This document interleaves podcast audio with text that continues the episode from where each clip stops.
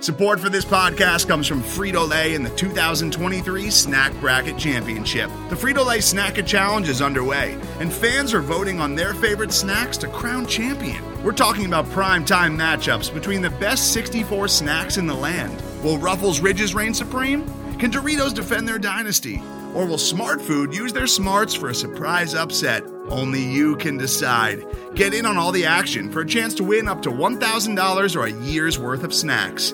Let your snacks be heard. Just go to fritolaysnacket.sbnation.com to vote and enter for a chance to win. No purchase necessary. Sweepstakes ends April 3rd, 2023. Void where prohibited. Year's worth of snacks awarded in the form of 52 coupons, each good for one bag of chips. See official rules at fritolaysnacket.sbnation.com.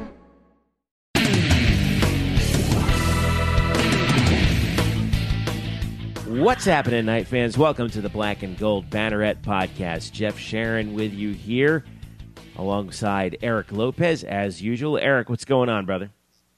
It's going. It's a busy week. We got softball starting, so I'm doing my prep work and uh, basketball, uh, big, big, big basketball week as well. So lots going on. Busy, um, busy week for all sports here. We got a lot to talk about. We got men's basketball. We got women's basketball. Our big uh, interview this week. We're talking with head coach Renee Luers-Gillispie of UCF softball. They're starting their season uh, on uh, Friday, uh, Friday afternoon. Five games in a tournament this weekend. We'll both be there to start things off. Of course, baseball's getting underway not too long after that. We've got tennis, we've got golf, we got a little bit of everything this week. So make sure you follow us at UCF underscore banneret on Twitter. You can follow me at Jeff underscore Sharon. You can follow Eric at Eric Lopez Elo. You can hit us up on Facebook at Black and Gold Banneret and blackandgoldbanneret.com. And also subscribe to our podcast if you don't already on iTunes, Google Play, uh, SoundCloud, and TuneIn. Leave us a rating on iTunes as well. Tell us how we're doing, and don't be afraid to reach out to us for any questions. All right. Um, let's talk basketball. Of course, women's basketball got off to a very good uh, start tonight. We'll talk about that in a little bit as they had a blowout win over Houston. It was a big basketball night for UCF. The men's team, however, um, they were on the road facing a ranked Cincinnati team that's 11th in the country very good team coming in undefeated in the American, and use and Cincinnati just kept us at arm's length uh, throughout the game. Final tally was sixty to fifty uh, up at Fifth Third Arena uh, in the Queen City. UCF never got any closer than five points in the second half, and then it just seemed like you know Cincinnati just stuck their arm out and stiff armed us the rest of the way. Um, for UCF, Leading scores 14 points each for BJ Taylor and Taco Fall. Taco with another great game, double double, 14 and 11, 7 for 7 from the field, uh, and a pair of blocks. BJ, uh, 5 of 13 from the field, did not hit a three.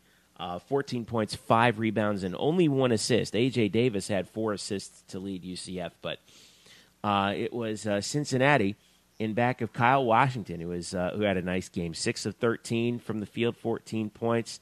Uh, Troy Caupain did not have a very good game. That's how UCF really stayed in it. They held him to two of twelve from the field and one of seven from uh, three point distance. He only scored five points, but uh, Washington picked up the slack in 33 minutes, had a double double with the 14 and 11 to match Taco Fall. And like I said, it was you know, this was this felt like one of those games where you know these two teams play on this floor 10 times. You know Cincinnati's going to win nine of those times, but this was one of those nights when it felt like the way they were playing, we could have gotten them that 10% time, right? And the shots just weren't falling for UCF when they needed to. Um, and the Knights finished 39% from the field, 19 of 48. Um, shot well from the line, but did not shoot well from three point distance, only three out of 15. And the Bearcats now 11th in the country, like we said, 21 and 2, 10 and 0 in the league. Joe Lunardi has them projected as a four seed, um, and SMU, which is ranked 25th at 20 and 4, 10 and 1, he has them as a seven seed right now. But um, Cincinnati right now is the class of the league, Eric, and uh, they showed it tonight. Yeah, they are until uh, this weekend. Now they got to go to SMU this weekend, so that'll be interesting to see how oh, they match up. great but, uh, game. Uh, oh, yeah. But I mean, I thought the start of halves were the difference in this game. Cincy jumped on him right at the get go from the beginning of the game, UCF didn't score. I think nearly until almost four minutes into the game. Uh, and then UCF fought back to kind of get it close there at the half, and then Cincinnati opened with a run early in the second half. Johnny Dawkins had to spend multiple timeouts, and uh, like you said, they kind of kept them at arms uh, arm's length from that point on. So, um, just Cincinnati's really good. That's a tough team to play. You gotta certainly be at your best. Very interesting. AJ Davis doesn't start, comes off the bench tonight uh, in this game against Cincinnati. Uh, so you know, start tweaking some things there, but uh, you know, it was a good effort. Taco played very well. Uh, nothing to be ashamed of. They just, yeah, I mean, they lost to the best team in the league by, you know, so that a lot of teams are doing that. Yeah, that's why Cincinnati's the best team in the league is because you know they did not play well and found a way to win anyway. Know, consider that you know I mentioned that we shot uh, thirty nine point you know just under forty percent from the field. Cincinnati was thirty five percent, twenty three of sixty five and uh, nine of 29 from three point range. That really turned out to be the difference. Was that you know plus six points on the th- in the in the three uh, in the three point category. 29 attempts from beyond the arc, which is a lot for them. Um, they also we, uh, UCF also out rebounded them 36 to 34, although Cincinnati had the advantage in offensive rebounds at 13 to 7 and assists. Cincinnati out assisted UCF 19 to 8, which you know shows me that they were willing to create shots for um, for their teammates. You know, it wasn't all about um, you know what their usual you know the usual suspects. You know, you, you mentioned Troy Caupain, um, who you know who did like I said did not have a very good game uh, shooting the ball, but he did. Um, lead or was tied for the team lead for Cincinnati in assists with six. Jacob Evans had had an, had six assists as well. Jarron Cumberland had four. So when I see those assist numbers up and the shooting's not going well, that tells me that you know obviously they were getting offensive rebounds and they were trying to find open looks for whoever could actually make something. And uh, and and if you're Johnny Dawkins' team, that's that's a team that you look at. You look at this film and you're like, that's where we want to get to because right now, you know, if UCF doesn't play a good game, they're going to lose that game. Cincinnati did not play well and they won. Yeah, I mean, they got to get off to good starts. I mean, I go back to uh, Saturday when UCF knocked off Memphis, jumped out to a thirteen nothing lead, and and played from ahead and played with confidence. And when you don't have a lot of depth, you really don't want to dig yourself a hole, and that's what they had to do all night. It seemed like they were trying to fight uh, from a big hole, but uh, they, you know, they competed, and uh, it's a good effort. Now they got to turn their attention to a UConn team that's. Uh, I think it's got to, you know, starting to make some grounds here. They've had a ton of injuries. But as we saw when they first played earlier the year in UConn, UConn still's got some abilities here, some fight, and this will be a battle Saturday with uh, UConn coming to town. So uh, I think Coach Dawkins got to be also disappointed. Didn't really turn since uh, you know the turnovers in the second half. They protected the ball. I thought in the first half. I think they only had six turnovers in the first half. That kind of uh, jumped up a little bit more in the second half. Also, that didn't help them in their cause in the comeback in the second half. Yeah, I'm looking at um, the standings right now. UCF at six and six in the league, which is actually in sixth place, uh, fifteen and nine overall. And some of the other action that went up. by it, it, UConn, by the way, beat USF um, in uh, in Connecticut by forty. Was it forty six points tonight? Is that right? It's something like that. Oh I'm sure God, they, they, they well, we know who the worst team in the league is, so. wow. I mean, that's uh, that's boy. It's just it's just all coming apart for for for. Well, it's been coming apart for a while, and uh, I don't think it's going to get better anytime soon. But you know, you know, from our perspective here, looking at UCF, you know, you know, still sixth place in the conference. You're still in the hunt. You know, you're still obviously there to get into the conference tournament. Um, Fifteen and nine, six and six, though. It's it's kind of like ah, you know, you had that you, you, had that good start, then the four straight losses. The win over Memphis was big, really big on Saturday. I thought the way they bounced back and they beat the Tigers by 15 points. And you know, we're not giving enough um, you know enough props to Johnny Dawkins' team for that win, but you know, just quickly to recap, um, Knights did jump out all over Memphis in the first half, up by 17 at the break. Um, and uh, you know, as you know, Dedric Lawson was six of 20 for Memphis for uh, 10 points, but uh, the star for, uh, or, or, excuse me, for uh, 28 points for Memphis, excuse me, to go with 10 rebounds. But he was pretty much it for the Tigers because they shot 27% in the first half, and UCF, meanwhile, uh, shot up over 50% uh, for the entire game. and led by Matt Williams, who had a very good game against the Tigers, 20 points, five of eight from three point range. All of his attempts were from three point range, and uh, BJ, of course, was sixteen and seven and two assists. But um, you know, it, it, would have been nice to sort of piggyback that game, that home game against Memphis, with a win. You know, against Cincinnati, but you know that's that's a tough ask going up there and, and playing that team right now. They're having a hell of a season, Cincinnati. They deserve a lot of credit. So, uh, like you said, we look at looking at the schedule right now, Eric. Here's how it shakes out. You got two home games coming up, two big home games. UConn right now on Saturday, February the 11th, which uh, UConn is right behind us in the standings at six and five, 11 and 12 overall. Got off to a slow start. They're starting to they're starting to pick it back up. Then Tulsa comes to town on Valentine's Day on Valentine's night, Tuesday uh, Tuesday February 14th, 7 p.m. Uh, Tulsa right now is just above us in the standings uh, at, six, at, at or right now at six and five, 12 and 11 overall. So this is the this is the key stretch in th- this key homestand. This is the biggest homestand of the year, I would say. You got these two teams right around you in the standings. If you can beat them both, and I think you got to beat them both. If you can beat them both, you're going to be in very good shape uh, coming through. You know, you at least get in, get yourself into the top five. Maybe you catch a little bit of momentum, and you can sneak into the top four in the conference standings. Well, and then you're kind of through that rough stretch of the schedule. I mean, this has been a rough stretch. It really has. You, uh, look at all the road games they've had to do, all the travel. Remember, this team is still flying commercial, and uh, so this was the fourth that, game of the the Cincinnati game. is the fourth game in their last six on the road. Yeah, so you know they got to take care. of You're right. They got to see what they got to do here at home, and uh, so we'll see what happens with that. But uh, starts with UConn. That's not going to be easy because UConn matches up well with UCF because they have the size and physicality still, even with all the injuries, that gives Taco some issues uh, internally. That's what we saw in the first matchup. So, yeah. you know, we'll see how they kind of react to that. And uh, but look, I mean, they got three what three home games left the whole year. Uh, yeah, you know, three, UConn, UConn, Tulsa, and then the last one is against Cincinnati, Cincinnati. February twenty sixth. Yeah, yeah. But you're right; these two games will be pivotal because it could be the difference between fourth and fifth place, and maybe seventh place. So uh, we'll see how they respond to that, and I think the guys will be happy to be home and uh, for a little stretch and go from there. And you try to finish strong going into the conference tournament. I think that's the goal with this team. I still think if they could finish strong this year, they have a shot to make a postseason, whether it be an NIT or a CBI. Are, are we seeing really the attrition from you know the lack of depth really hit right now? Because even though they're not missing anyone per se due to injury, you know, they're, they're, they're, you know, it, it looked like we just didn't have enough gas in the tank.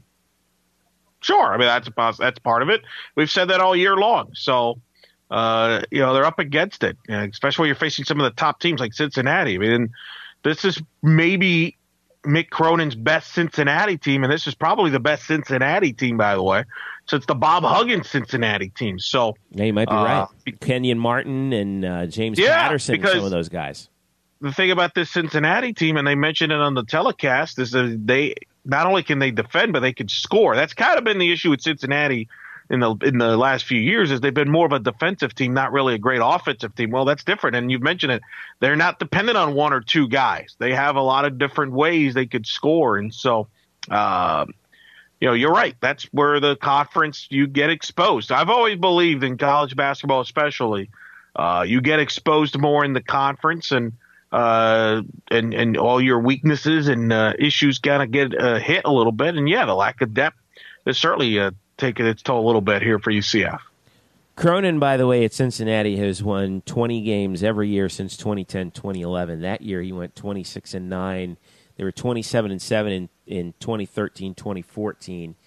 Um, Huggins, uh, Huggy Bear, as we like to call him, uh, he had that 31 and 4 year in 0102. Um, but they got knocked out in the second round. That was his best season um, at that was his best season at, at, when they were in the when they were in Conference USA, Cincinnati. So, um, although he had a lot of twenty sixes and twenty sevens, he had a twenty nine and four in two thousand. He had a twenty eight and five. 27 and 5, 29 and 5 back in 1991 when they were in the Great Midwest.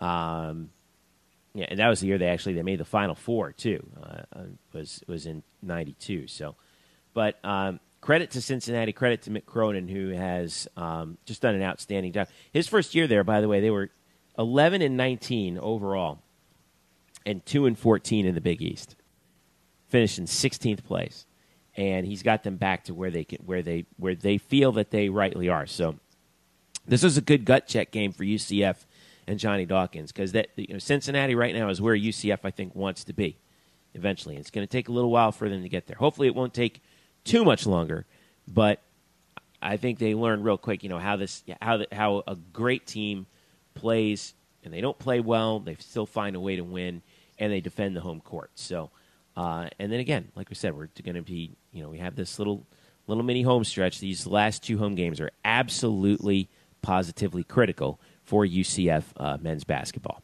All right, switching gears over to women's basketball. They, boy, did they dispose of Houston tonight, by the way. We're recording this again Wednesday night. Final score 85 59. UCF just wipes out the Cougars, uh, leading the way for uh, UCF uh, on the individual stat sheet. Uh, by the way, Ashley Polachek again got the uh, got the start for UCF. Um, but leading the way for um, the Knights, boy, they got some two huge performances tonight. Zy Lewis with 29 points on 11 of 22 from the field, and then Aaliyah Gregory 28 points on, on 11 of 17. Uh, by the way, was 6 of 14 from the three point arc. So you got those two players combining for 57 points uh, of the Knights' 85, which is actually, you know, you know, obviously that's a high percentage, but you know, not too bad overall. You know, considering you know Fifi Endor had nine, uh, uh, KK Wright had uh, eight points as well to go with two assists. Um, rebounding wise, Aaliyah Gregory also pulled down seven uh, seven boards, eight assists for Ashley Polachek, who got the start uh, at the point uh, today. But uh, wow, what a performance by those two, Gregory and Lewis, who have, um, you know, in this lineup, you know, with Ashley Polachek, I think running the point, Eric, which I think is the key. She played 22 minutes, Wright played 18. Um, but she kind of gets things started. And when you do, if you can get those two players started, Gregory and Lewis, um, things can get out of hand if, in a hurry if you're the opposing team. The Knights uh, shot 33 of 61 from the field and held Houston to just 19 of 45. So consider the, the, the double threat on offense with Zy and Aaliyah, and then the and then on defense, you hold your opponent to 16 fewer shot attempts than you got. That's an impressive performance. Well, there's a few things. I believe that's the most points UCF has scored all year. Number one. Yep. And number points. two, how many? And Gregory, how many points she had again? Gregory had. I just pulled out of it. Okay, here it is. Uh, Gregory had 28 season high. Yeah. Uh, for Gregory, uh, her previous was 25 uh, against Tulsa, and you know, look, we've just discussed this with Lewis and Gregory. They account for almost over 40 percent of this offensive scoring. So the fact that they both were on tells you how lethal they can be, and then that's the thing, and that's everything was clicking for them offensively, and that's a big bounce back because I know that there was a bit of a disappointment on Saturday at SMU. They struggled offensively. They got off to a quick start in that first quarter, and then they couldn't buy a basket the rest of that half, and um, they fought back, but then lost by five. So. Um, you know that that's been their issues at times, putting the ball in the basket. But certainly Lewis and Gregory had it going tonight uh, on Wednesday night, and uh, when they do that, that that makes UCF a completely different team because they've been able to defend well for the most part this year. Uh, as far as Polachek starting, look, uh, Coach Abe, one thing she uh, I've noticed she she will go based on I mean matchups. Um, she will change lineups at a at a moment's notice. I don't. I think she looks at every game differently, and I think she says, okay, who gives us our best shot to win and go based on matchups? You know, you always see that a lot in baseball about, well, I'm going to put in this lefty hitter against a righty, or I'm going to put a righty hitter against a lefty. Maybe I'm going to set a lineup a certain way against a pitcher. You know, in football, maybe you go a certain stuff. I think, I think, I think Coach James doing that a little bit with basketball. In that, okay, who gives me the best, best shot here to get off to a good start from a starting five standpoint against a specific opponent, and you know, Polachek gets to start, and, and uh, boy, it clicked today. But I don't know if that guarantees she'll start the next game. But uh, very positive to bounce back and get home because now they got to go on the road and take on Tulsa on the digital network on Saturday. That will not be an easy trip against the Tulsa team that I actually saw them play in person, and uh, you saw them. Uh, they hit threes against UCF, uh, hit them and, and hit them a lot. You know when they played earlier this year, so you know that's going to be the challenge there. They lost 73-62 to Tulsa back on January 21st. So can they maintain and, and the Tulsa three point shooting, which was surprising because Tulsa was not really a great three point shooting team coming into that game, but uh, they were that day. So that'll be the challenge for UCF. I know Coach Abe was not happy with their intensity leading into that game. So it'll be interesting how they react after losing the first time against Tulsa. Not to mention the fact that right after that, uh, right after that Tulsa game, they got to face uh, USF on Valentine's Day too on Tuesday, and um, you know, we mentioned last week, I saw that team up close and personal um, doing work with the American Digital Network in the Sun Dome. Uh, it's the only time UCF and USF are playing in women's basketball this year. The schedule worked out that way, but boy, speaking of teams that can shoot, oh man, USF can shoot, and uh, it, and they are going to be a serious problem because it's like playing the Golden State Warriors the way that they the way that Coach Fernandez run, runs his runs his scheme. So uh, I'm going to be interested to see if Coach Abe's sort of strategy that she employed against UConn, where she basically slowed the game down intentionally. Uh, and going to be interested to see if that works. Cincinnati was the team that I saw them play against, and, and Cincinnati tried to run with them, and that just wasn't going to work. So uh, I'm interested to see how that um, will play out um, going forward. Right now, UCF if you look at the conference standings, pretty far down right now, three and six in the league. That's ninth, but there's a big crowd around four and six, five and five, six and four. Um, you know, consider obviously UConn's 11 and 0, 23. They won 98 games in a row, which is unbelievable. Uh, Temple at eight and two, USF at seven and two in third. Both of those teams at 18 wins overall. Uh, the Knights have 13 wins overall. They're 13 and nine. So um, to put that into comparison, SMU's three spots ahead of them uh, in the conference standings because they're a half game ahead of them in the ahead of the Knights in the win column at four and six, but they also have 13 wins.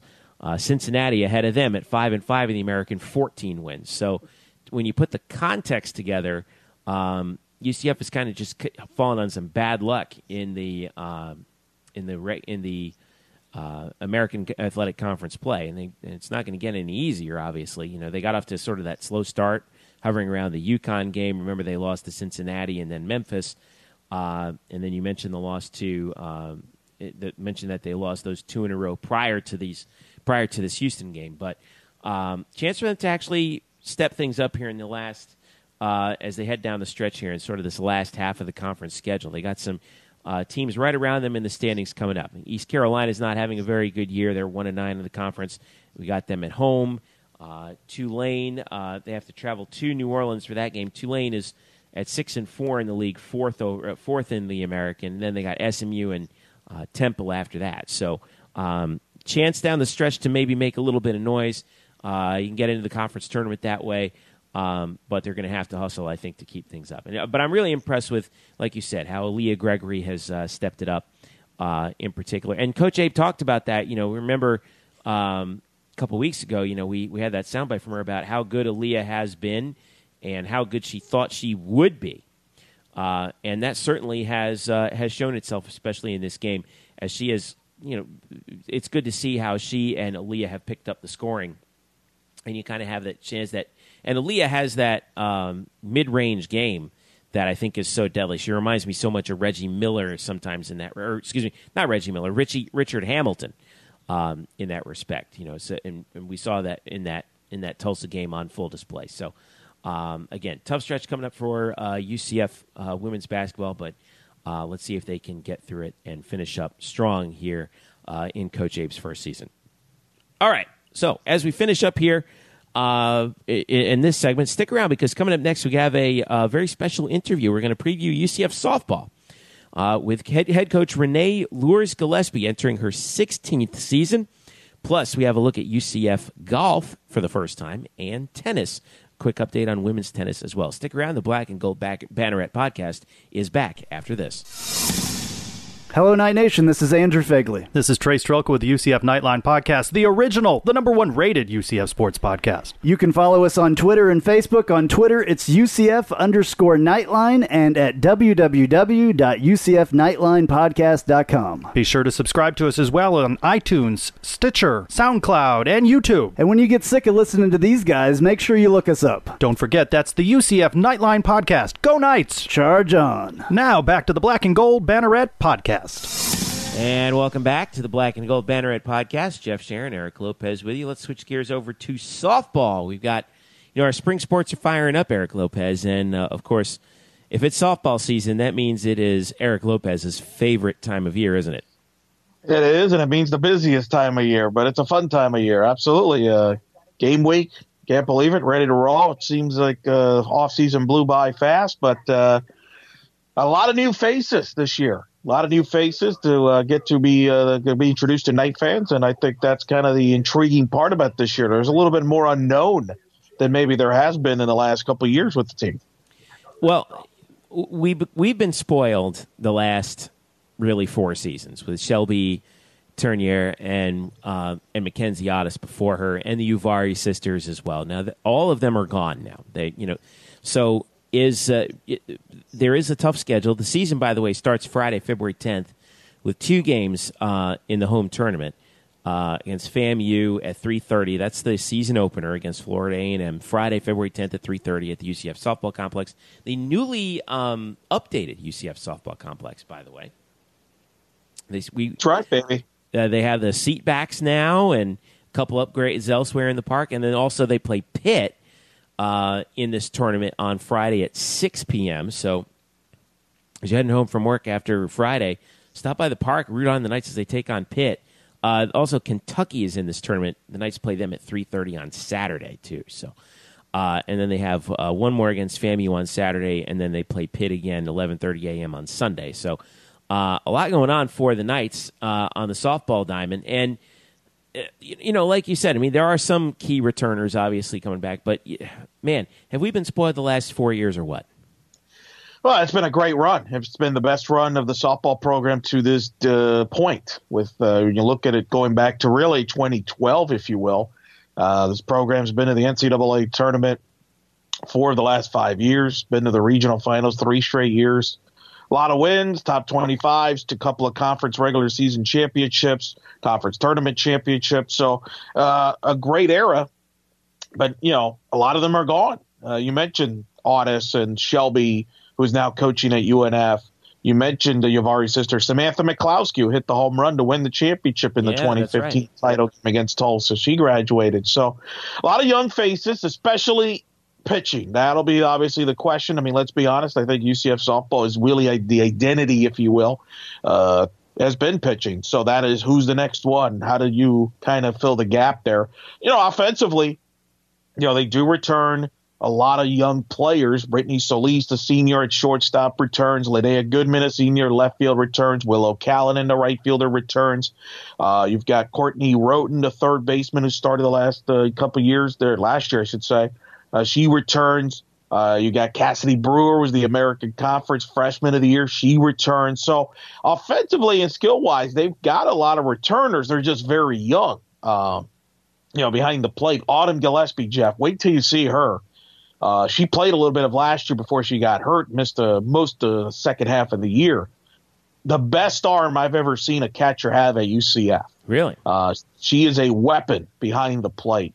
And so it'll be great to have her back fully healthy uh, on this team. So, you know, I think there's a lot of excitement from a skill position standpoint. Corey Hill, new assistant in uh, from Texas, a great hitting coach. I think will do wonders for the the young girls. So the question's going to be pitching. Obviously, there's one returning pitcher, Manemi Calixto, who's a senior. She transferred last year from Miami Dade. Pitched last year was the number three at times number two. Um, Mormon off speed pitcher, and then you've got three freshman pitchers on staff, and that's going to be interesting with a young staff.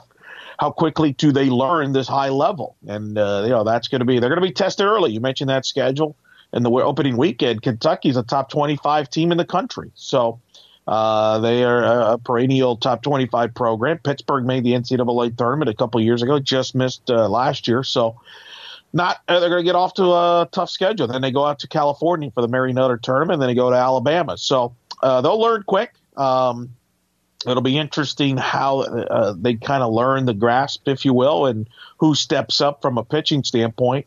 Uh, but I can tell you, being around them a little bit, uh, it's a very close team, and uh, I think they're excited to. I think for this year, and I think they're excited to prove a, a point. Sometimes with uh, with young players, they're they're hungry and they want to, you know, they know they got to make a name for themselves, and uh, certainly I think we have a lot of that. So it's going to be interesting to see how they uh, come out this year. Well, head coach Renee Luers-Gillispie has seen it all, and she's heading into now her 16th season. Is that right, Eric? 16 seasons. 16 seasons since she started the program in 2002. Uh, this is my 11th season, so I've seen most of it, but right. not all of it like she has. And, Between uh, you and I, we've seen pretty much every, pretty yeah. much all of UCF softball. Between you know, when I was a student, we actually started doing play-by-play on a tape delay basis back when we were freshmen, and. Uh, and you've done, of course, you know, so many softball games over there. You're approaching 400, my friend. I've done, yeah, I did the numbers the other week. It was uh, 393 games I've done, 303 at the complex, 393 overall. Uh, so it's kind of it's kind of crazy. I started off in 07 as a student, and yeah, I never thought I would be here still today doing it. It just kind of happened. It's one of those uh, fluky things. But I've seen a lot of great games, a lot of great players, and always interesting storylines. And you know, for coach, uh, nothing new. I mean, it, it, it's a lot of young players, but she's gone through this before. It reminds me a lot, Jeff, of 2012 where there was a lot of new uh, freshmen. Uh, Mackenzie Audas was the freshman. Kaylee Novak was a freshman. Maddie Schroeder was a freshman. Ferris Sullivan was a freshman. Uh, so that was a new team. And and Mackenzie Audas had the big year, freshman, uh, a monster year, one pitcher of the year, and they made the tournament. So it's not the first time this program has had to kind of kind of get some new faces in there to step up. That's been part of the tradition, and I don't think it'll be any different this year. I know they're excited about the talent potential. I don't think the talent is the question from a standpoint. It's just the experience and how quick quickly they grasp, uh, you know, the competition and then improve. All right, so let's. So we were lucky enough on uh, this past Monday to uh, to take a look at uh, to head over to UCF softball and meet up with Coach Gillispie. We went around, t- took a look at some of the new things that were going on at the park, and it's always good to spend time with Coach, you know, especially before the season starts. And she gave us a little bit of preview on her end what she's expecting from her team this year. So, without further ado, here is our interview with UCF softball head coach Renee Luers-Gillispie. And joining us now in her 16th season as the only softball coach that UCF has ever had, has ever had, which is my favorite way of saying it. She's been a good friend of myself and Eric for forever, going back to when we were freshmen here, and um, championships all over the place, banners, a gazillion wins. Um, Renee Luers-Gillispie joining us to talk UCF softball in uh, in what I'm sure Jim Nantz would call a tradition unlike any other. How are you, Coach? I'm doing great. Thanks, Jeff. Thanks, Eric. Well, we have um, so this year. Uvari twins are gone. Uh, Shelby's gone. A lot of new faces this year. So, um, all right. So, so I'm going to ask you the really the really reportery question: Is this a rebuilding year or a reloading year?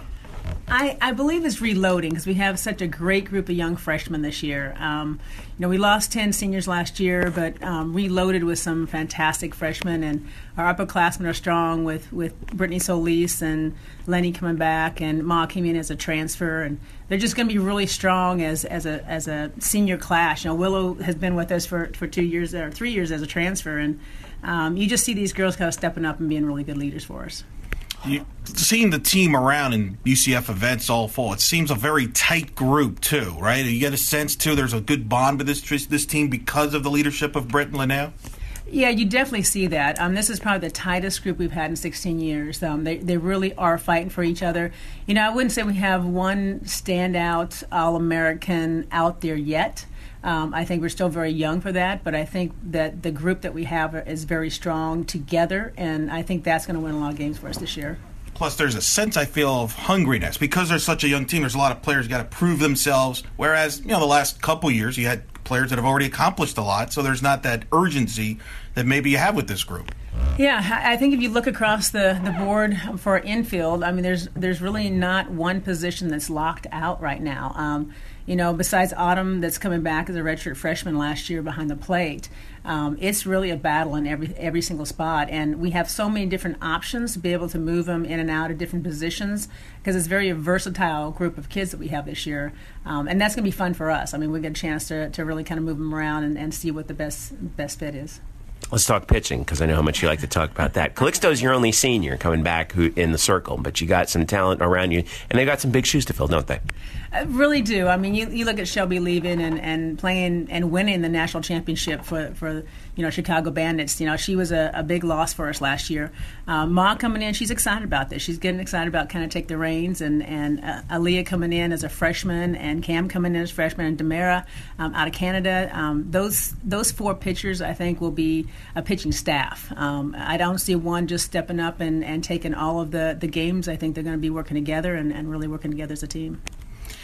You mentioned Shelby. She's now coaching at UNF. You have Mackenzie Hoon coaching at Palm Beach Atlantic. You've got Jessica Yavari being a volunteer coach at Stetson. One of your own, Kaylee Novak's back with the program, volunteer coach at UCF. Lindsay Enders, who pitched for you, Jeff covered you, you covered her, is now a head coach at Stratford. Now that tree continues to kind of grow now countrywide there. Yeah, excited about that. I mean, as a coach, you, you hope that you're passing down a, a good feel and a, and a love for this game. And, and when you see the, the players wanting to go on and, and give back and become coaches, um, that, that warms your heart. You realize they're doing something right. You know, it's not all about the wins and losses. It's about, you know, making good people and making good choices for, um, for what they want to do. And, and I really feel like coaching is giving back to, to the next generation offensively, you lose Yavari, you lose McCloskey up the middle in the back, but you've mentioned you've got a lot of depth and a lot of options you could kind of mix and match. You mentioned Autumn Gillispie's back. You've got Brewer back, Cassidy Brewer's a rookie, off rookie in American Conference Freshman of the Year.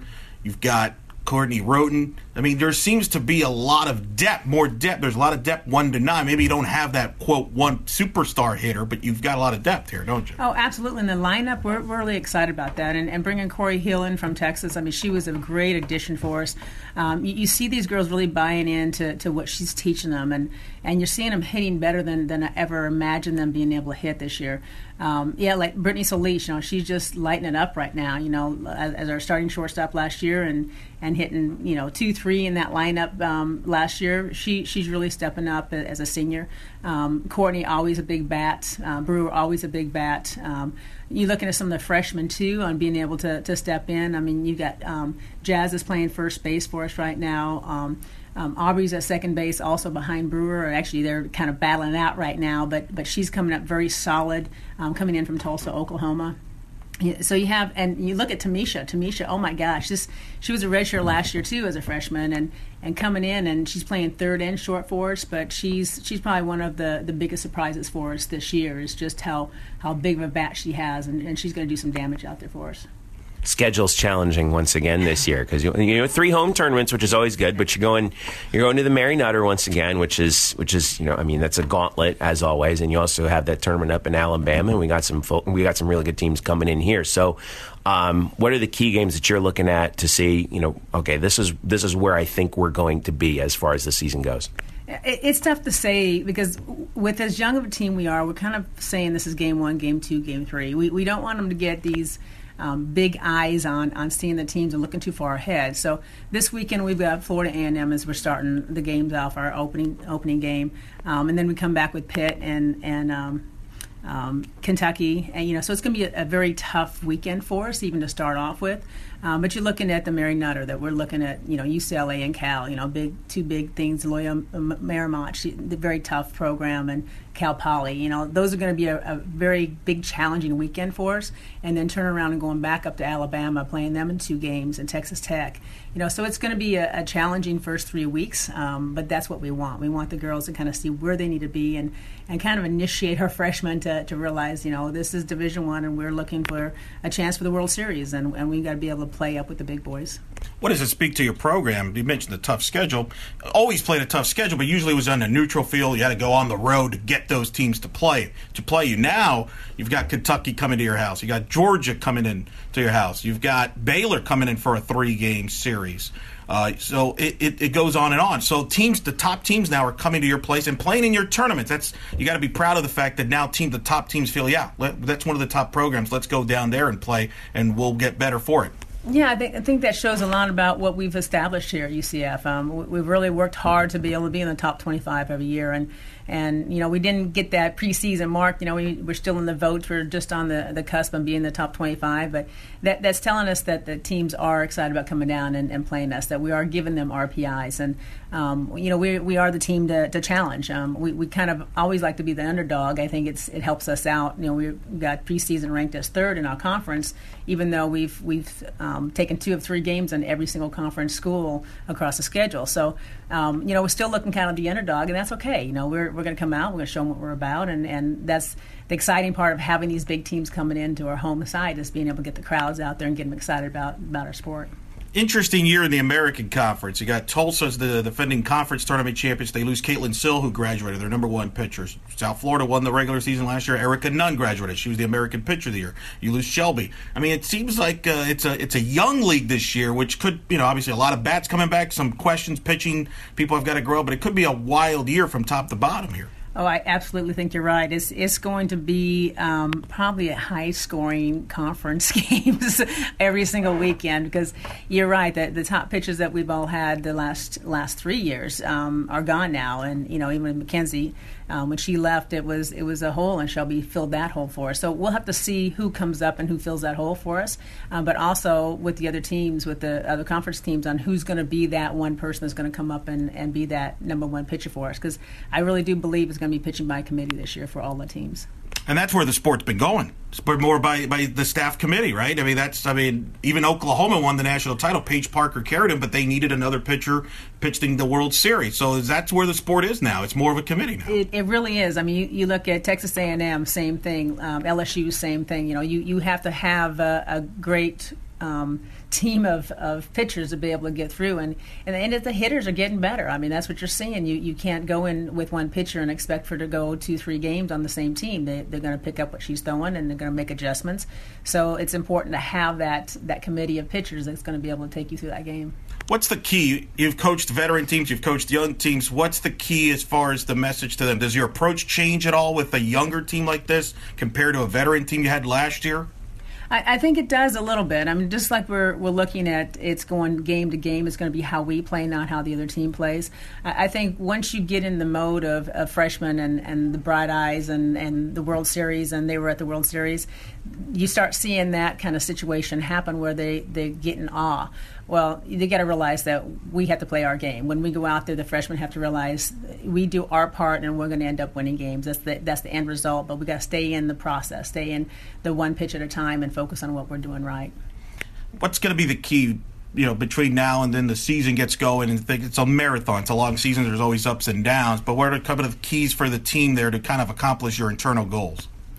I think just staying within themselves. Um, a, a, lot of what we focused on, and especially in the last four weeks, five weeks, is um, staying focused on on doing the little things right, um, taking care of the ball, making sure that, that we're there for each other when when things aren't going exactly the way you want it. It's okay. It's the next pitch. It's it's focusing on what's coming up um, and not looking behind and. I think we're focusing a lot on that, especially with the freshmen in this in this season. I mean, you can't go into a game thinking that so and so is going to be unbelievable as a team because they're top 25, just like we lost Shelby last year and, and South Florida and Tulsa. Um, they lose players too, and they have new freshmen coming in. So it's it's you know anyone's game. Head coach Renee Luers-Gillispie, opening day, February 10th, and they got and you got two games on that day, FAMU and Pitt to start off the season. And uh, thanks once again for joining. I, I mean, I we've been around the program for so long, as you know. Yes. You know, going back to when we were students, and and it's it's always nice because we know springtime is happening when it's softball season. So thanks again for spending time with us, and I'm sure we'll catch up again as the uh, year goes by. Thank you, guys, and you know it's been 16 years with you guys, and I hope it's going to be another 16 years. Thanks. Here's here's to that. Thanks, Coach. Thank you. And our thanks again to Coach, and also thanks to Nate Blythe for uh, helping us out. Uh, setting up this interview with Coach, and uh, it's always fun to. Do. I mean, she's been she's she's known us for you know so long that this is you know this is pretty easy, you know for you know what how, in terms of how you know this this whole thing this season works out. I think, and you know, we're it's funny. No like question. afterwards, we were flipping through some old media guys and catching up on what some of the some of her old players are are up to these days, and um, and that's always fun. So, and and actually, I, I happen to be lucky enough to run into one of them, one of the original Knights from that 2002 team, Janae Shinoster, who um, who now does uh, work with the team um, in terms of physical therapy and massage therapy and everything. And she's, um, yeah, and that, that's what I believe. If I'm not mistaken, that's what she studied at UCF, and she's still doing it. She's part of, um, she's part of doing that with the team, and that's always fun to see. That you know that coach always keeps, you know, uh, a lot of her uh, former players sort of still in the loop. You know, I mean, we we obviously know how successful, for example, Stephanie Best has been with Pro Swings, her um, her uh, her business. Um, and you know we've seen a, a bunch of former players actually come through as an, as assistant coaches, and and one more coming through this year now too, right? Yeah, Kaylee Novak will be uh, back as a volunteer coach. Has played the last two seasons in the NPF with the Dallas Charge. All-time stolen base leader uh, in a career and in steals at UCF, and now she's back as a volunteer coach. Uh, so that'll be exciting. It'll be exciting to uh, have her around again. I think that'll help the program. Her dad, Jeff, Tommy Novak, played UCF baseball, played baseball right. for the UCF in the mid '80s for uh, Jay Bergman. It's a little family connection there, so uh, it, it runs in the family. But tremendous to have her around. And you know, you mentioned Coach. How about this little nugget? Coach Gillispie is the only UCF coach in any sport that has won a conference championship in the ASUN, Conference USA, and in the American Conference. That's good. I, that's that's a fun nugget. I love, that. and we and we were there for basically all of them. I remember where I was there for the first one that we won in in the program's fourth year. Finally broke through at FAU, um, defeating the Owls in Boca to win the ASUN title. Uh, Yeah. you know, Yep, you were there for- 2005. You were there for Conference USA, and of course the American titles that UCF has won. So Yeah.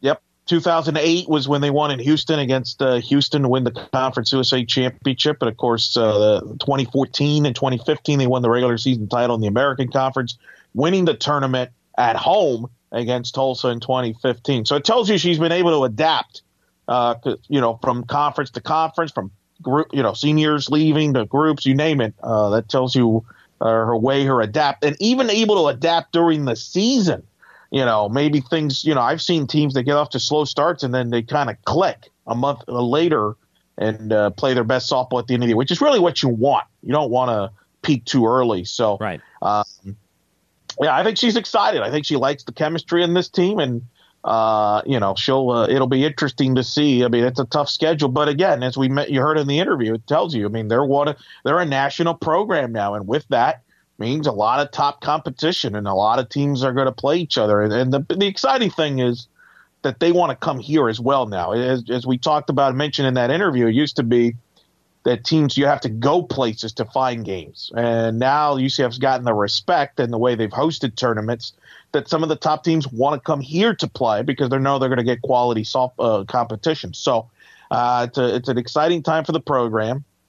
You're right about alumni and former players coming in. There will be uh, some former players coming in throughout the year, and uh, it- it's always fun and exciting. And it's going to be interesting because, like the American Conference, it's kind of it's an interesting year. It's a young uh, league this year because a lot of graduation, especially in the pitching department. So, you know, you, we've talked about UCF, you know, Shelby graduating and, and of course playing in the NPF. Well, USF, who won the regular season title, Erica Nunn graduated. She moved on. So who steps up there? Tulsa lost Caitlin Sills. They were their number one pitcher. Who steps up there? Probably Watson, who was the number two last year. So, um, it's a very interesting league this year from that standpoint is that there's some questions around the league and i think it makes it for a very uh, interesting race 2017 edition of the american conference a league that's proven to be a two to three bid league in the ncaa's Yeah, and here's hoping that they'll be able to do the same this year. It'll be, it'll be, it's going to be. Uh, it seems like it's going to be quite.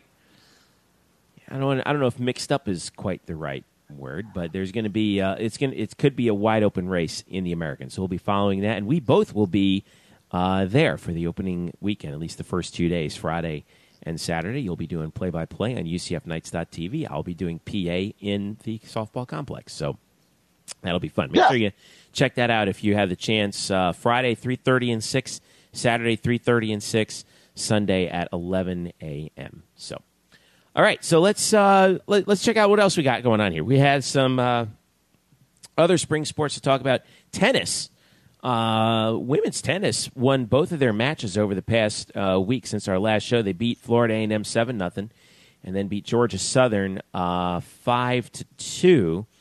Um, Courtney Cesarini of UCF uh, was named the American Player of the Week. Uh, went 2 and 0 in uh, both doubles and singles for the Knights.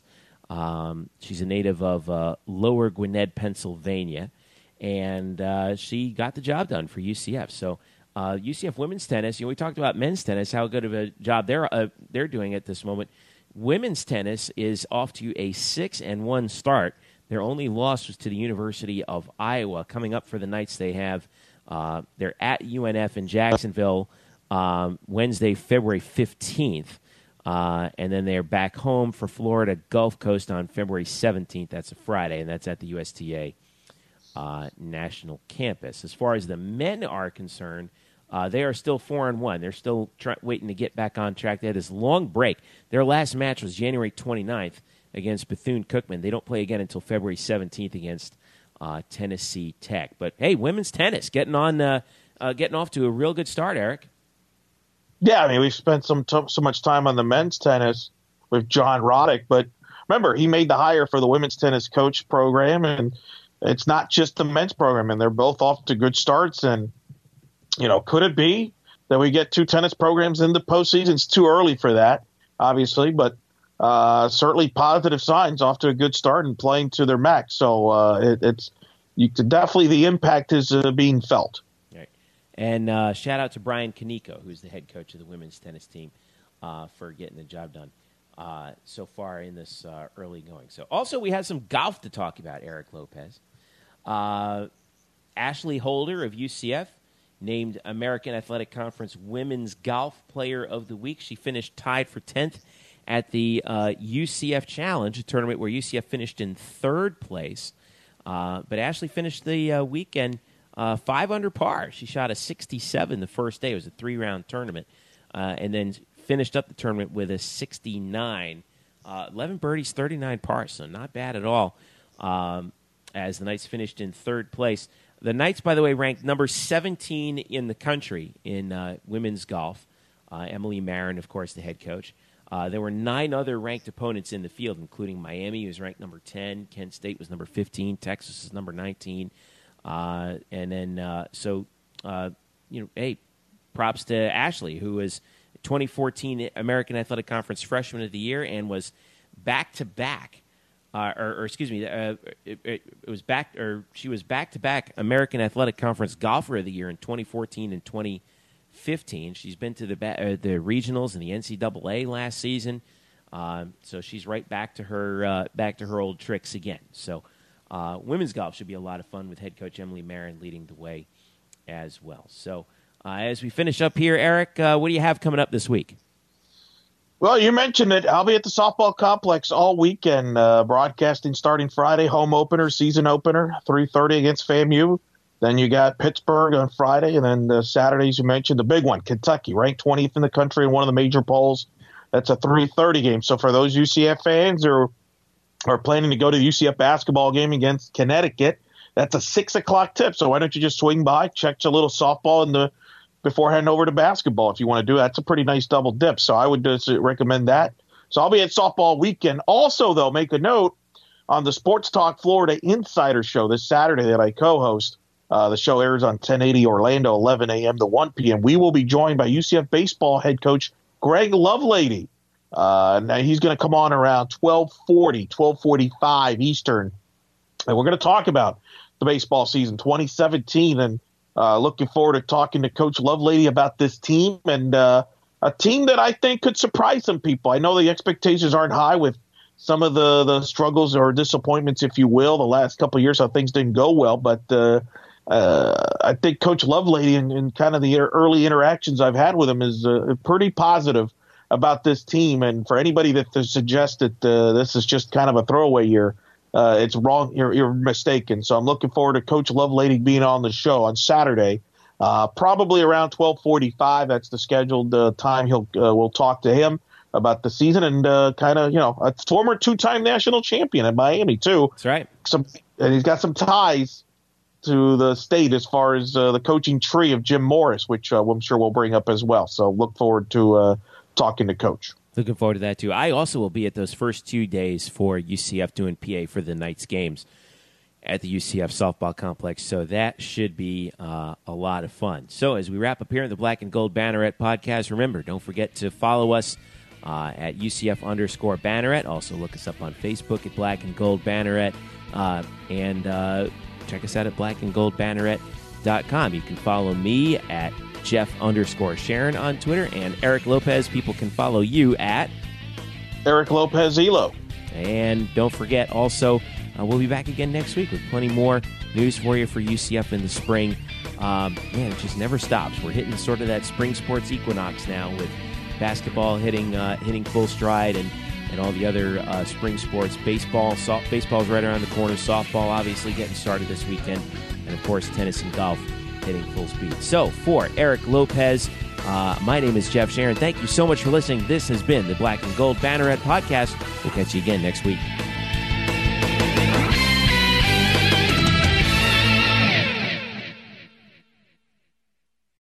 Today's episode is brought to you by Cars.com. With over 2 million vehicles and 50,000 more added every day, Cars.com will match you with the perfect car for you, your budget, your life, your style. And if you're ready to say goodbye to your current car, Cars.com will get you an instant offer to cash it in. Just start by entering your license plate and get matched with a local dealer who will write you the check. So whether you're looking to buy or sell, just go to Cars.com. It's magical.